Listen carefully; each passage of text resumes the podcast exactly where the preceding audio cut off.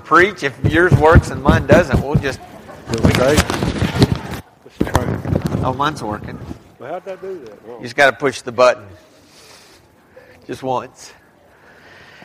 Uh, I really appreciate this is not on purpose. It was accidental, and so it may make the sermon a little bit longer, but I'm sure you don't mind at all. Uh, this is the song that we just sang. Probably in my list, tops 728B is my favorite song ever. You are my strength when I am weak. You are the treasure that I seek. You are my all in all. I've, I've sung that song many times, uh, especially when I really meant it, when I really needed Him. I was on a, a bike ride yesterday for an extended period, and I sang that song probably a couple hundred times through, at least in my mind. I would kind of fade out, and then it would come back in. When I fall down, you pick me up. When I am dry, you fill my cup. You, you are my all in all. And I think that really uh, epitomizes what we're called to be as Christians. And it's why we meet together as a church is because as we find ourselves down and struggling and hurting, God does not say, go try to figure it out by yourself or go hunker in a cave. He says, get out and get into community. And that's why it's really special that we are reminded that when we have difficult times, we're surrounded by those loved ones as God lifts us up. Uh, Lynn uh, mentioned a little bit about it, and I guess he stole my thunder, but I wanted to, to point out how special it is that Lynn is back up here with us after over a year uh, of battling through so many things. What he's always wanted to do is lift his voice up to the Lord, uh, and that is what Satan was trying to take away from him was his voice. And God said, I will overcome. He's done that through Lynn. He's done that through some of you uh, widows who faithfully have continued uh, to worship Him even though you've gone through times of grief. For those of you who've lost loved ones, who've been through accidents, who've uh, felt the devastation of a divorce, whatever it is, you have to remember that God continues to lift us up. Amen? And that's why we're here, because we lift one another up, and most importantly, we lift up God, our Creator. I want to thank you all for being here this morning. We're here to worship God, but we also want to take a little bit of time this morning, and we want to talk about fathers and the role that they play. Now, you know how this goes. When it's Mother's Day, we bust out the carnations and we talk about how wonderful mothers are. And when it's Father's Day, we just tend to berate the fathers and say, Dads, if you did a better job, and that's not what we're going to do today. What I want to do is I want to share an example from the Bible of a father who, who showed his child, his daughter, what a father should really do. And I think we can learn a little bit from that. It comes from Matthew chapter 9, Mark chapter 5 and Luke chapter 8. And I'll tell you right now, this is my favorite story in the Bible, but I've always taken a different look at it. I've always talked about it as the greatest half story ever told. And some of you are familiar with this. Jesus steps off the boat and immediately he's met by a man by the name of Jairus, a synagogue ruler, but I always rushed through that part. I only talked about Jairus to contrast him with this bleeding woman in whom we know nothing about except the fact that she's been suffering for the last 12 years.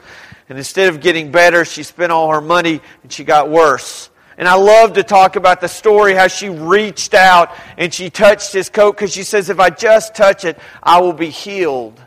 And she was freed from her suffering. And that was always the story for me. That was the half of the story that was so special. But I never really thought about the role of Jairus and what he did and how important his story is for us fathers. And so I want to begin, and I want us to talk about Jairus. We know that he was a synagogue ruler. That meant that he was powerful. Uh, it meant that he had quite a bit of prestige.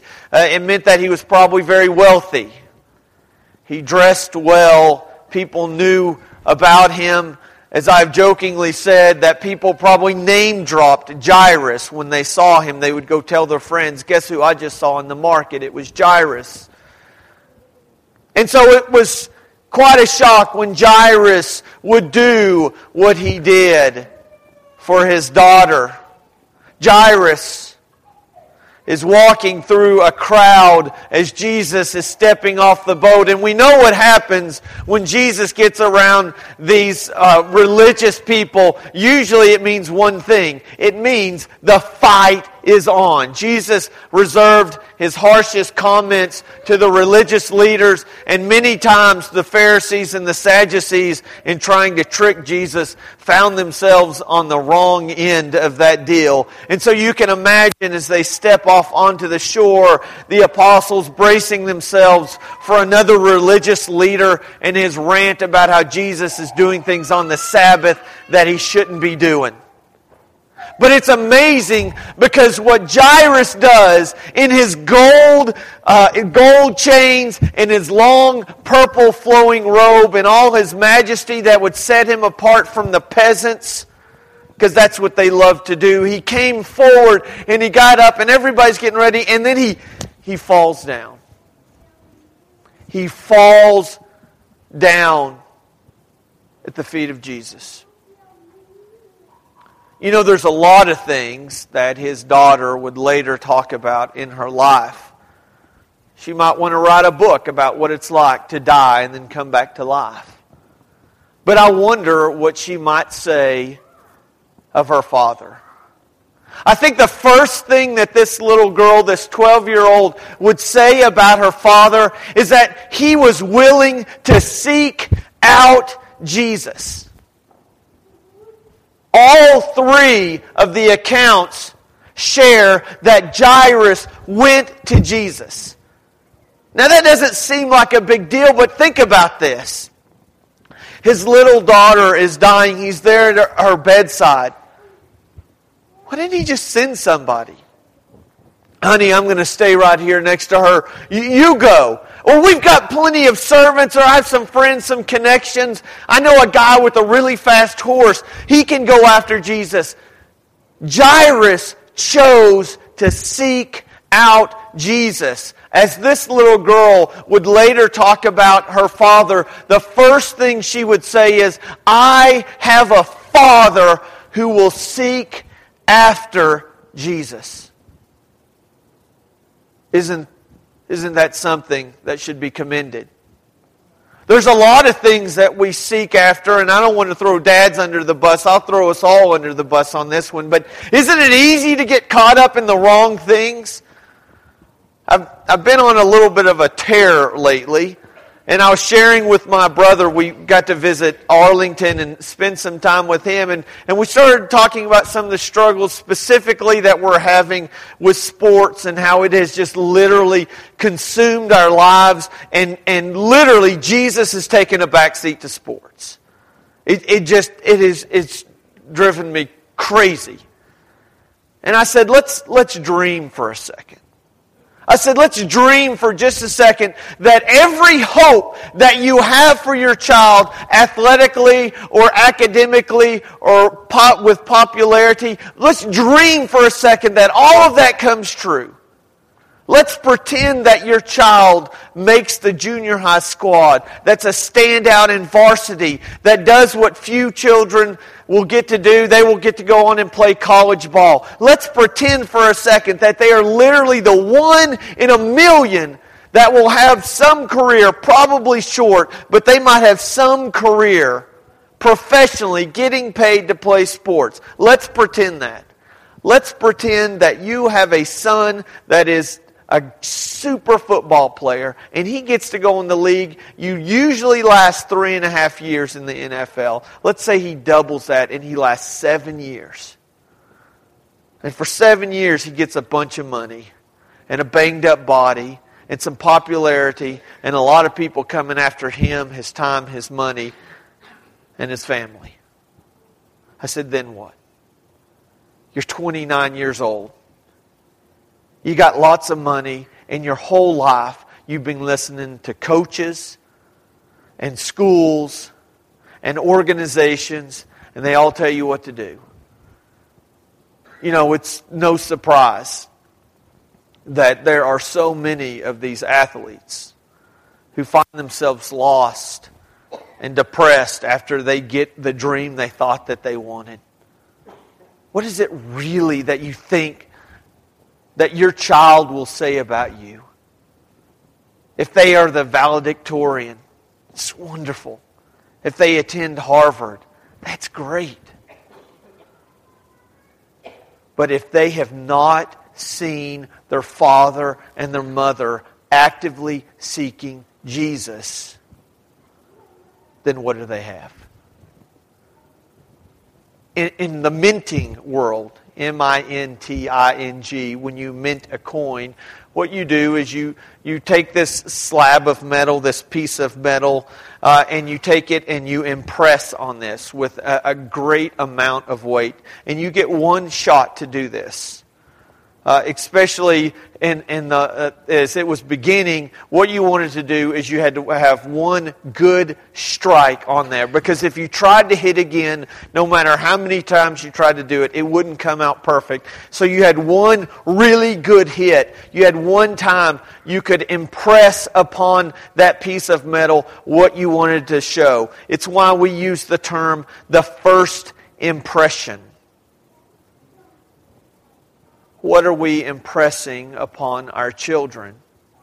Because once you've made that impression, it's tough to back up 29 years and say, okay, we've gone through all these dreams. Now let me tell you about Jesus. You see, at 12 years old, this little girl who was very ill would later be able to talk about her father. And the one thing that she's going to remember about him, the first thing is that he sought out Jesus. That even with all his friends, with all his money. The one thing that mattered was finding Jesus. And I love how we catch this as he falls down at the feet of Jesus. And I imagine this, this was not on some nice pavement. Uh, it would have been even worse than a caliche road. They were on this muddy or sandy edge of the lake in which he fell down and with the mud squishing up through his fingers and the teardrops and he would just plead. The NIV used the words earnestly. It can also be translated as desperately pleading with Jesus. Please come and heal my daughter. The second thing that this young little girl would learn about uh, her father, and she would tell other people later on, was the fact that he would invite Jesus into the house. Have you ever thought about a conversation that would ensue? Let's pretend for just a second that they had the technology then as we do now. And Jairus would pick up his cell phone and he would call his wife and say, Honey, guess what? Jesus is coming, and so is the rest of the town. He didn't care. He didn't care about the disorder or the chaos, what the house might have looked like. What he was concerned about was getting Jesus in his house. That was the most important thing to him. If I can bring Jesus here, then I know that he can do something about it. And so they begin this long trek, and I, I find this just the most intriguing story is along the way they get sidetracked by a woman, and yet Jairus remains there. He doesn't say, I'm not going to wait for you, Jesus. You have to come on my time and on my terms. He waited. He waited as Jesus asked silly questions like, Who touched me? He waited while this unclean woman shared her whole story with Jesus.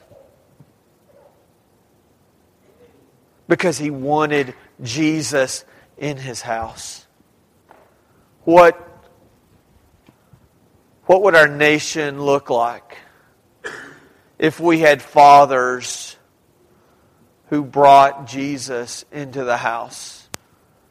I'm not going to complain too much on this point, but I do want to bring it out. You know, it's, it's a really a nice thing that I have an opportunity to stand before you and speak. And actually, this is my livelihood in a sense. I actually get paid to do this. And that's a wonderful thing. I'm not complaining. Please don't misunderstand me.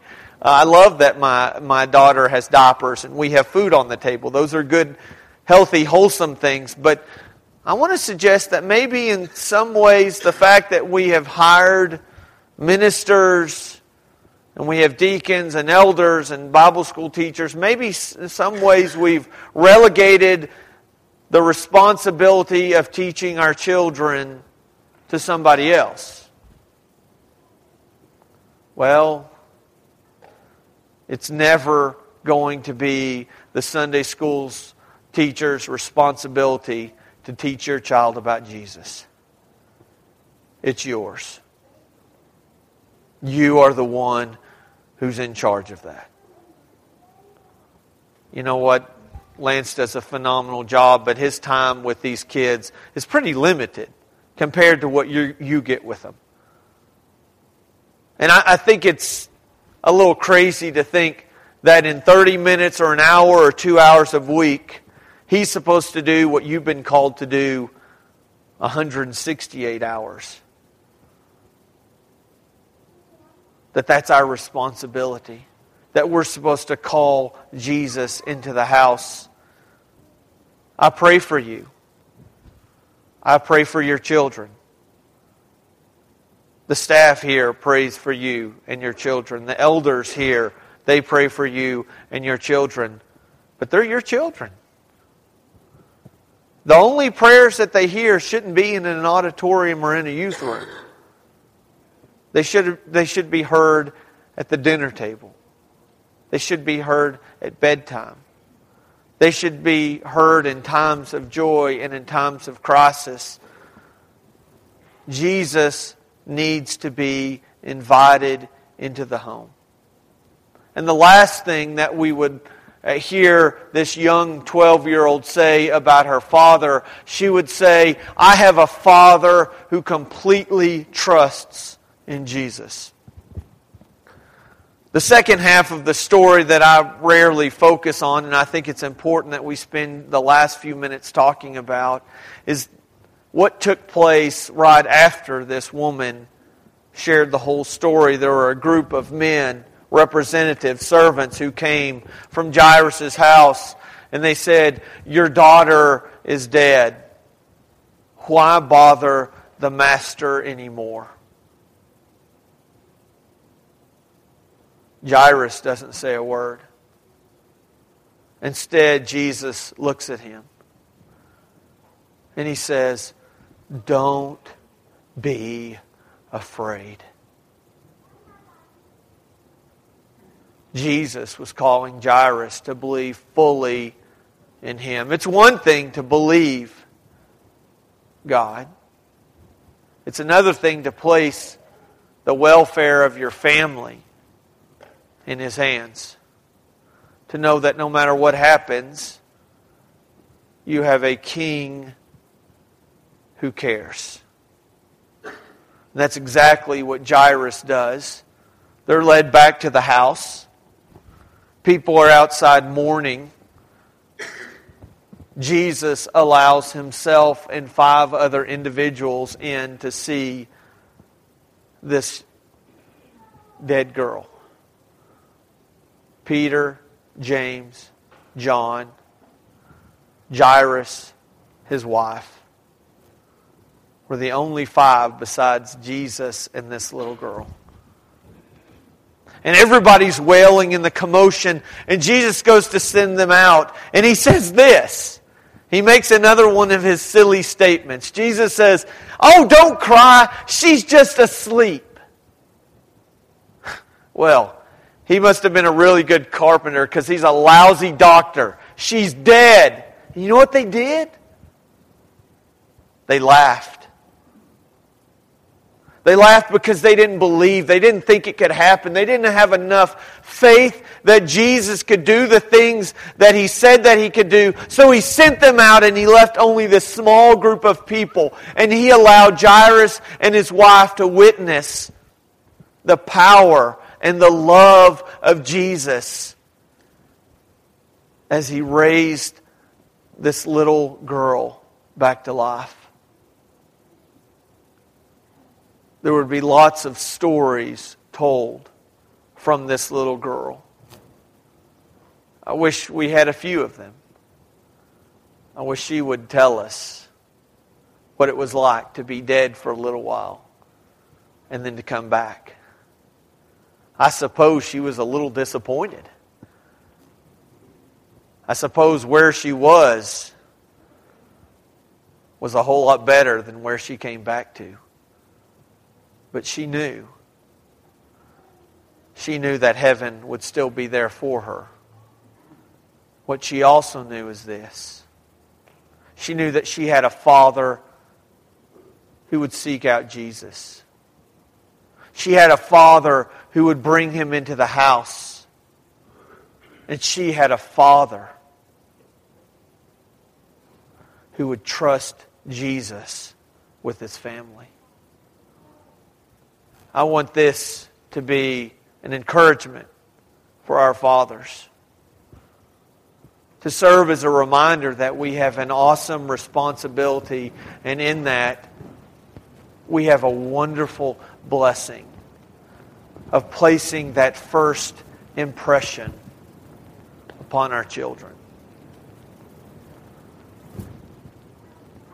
What, were, what will your sons and daughters think about when they think about their father? My prayer is that they will think of you just as Jairus' daughter thought about him. This morning, I want to pray a blessing over our fathers. I've been one for 11 years. Just like you, I've scratched my head. I honestly looked at my wife when we brought Wyatt home, and he and his little six pound, 14 ounce body, 15 ounce body and we looked at each other and we literally said, What do we do now? We honestly thought that, that the hospital had made a mistake when they let us come home with him. We thought we have no idea what we're doing. And there have been plenty of times that I have proven that to be the case. But I do know this I know that all the time Wyatt, Lily, and Gracie's father messes up. They have a heavenly father who won't. And so, my prayer, my blessing for each one of us as fathers is that we will continue to point them to a perfect heavenly father who loved them so much that he would give up his son.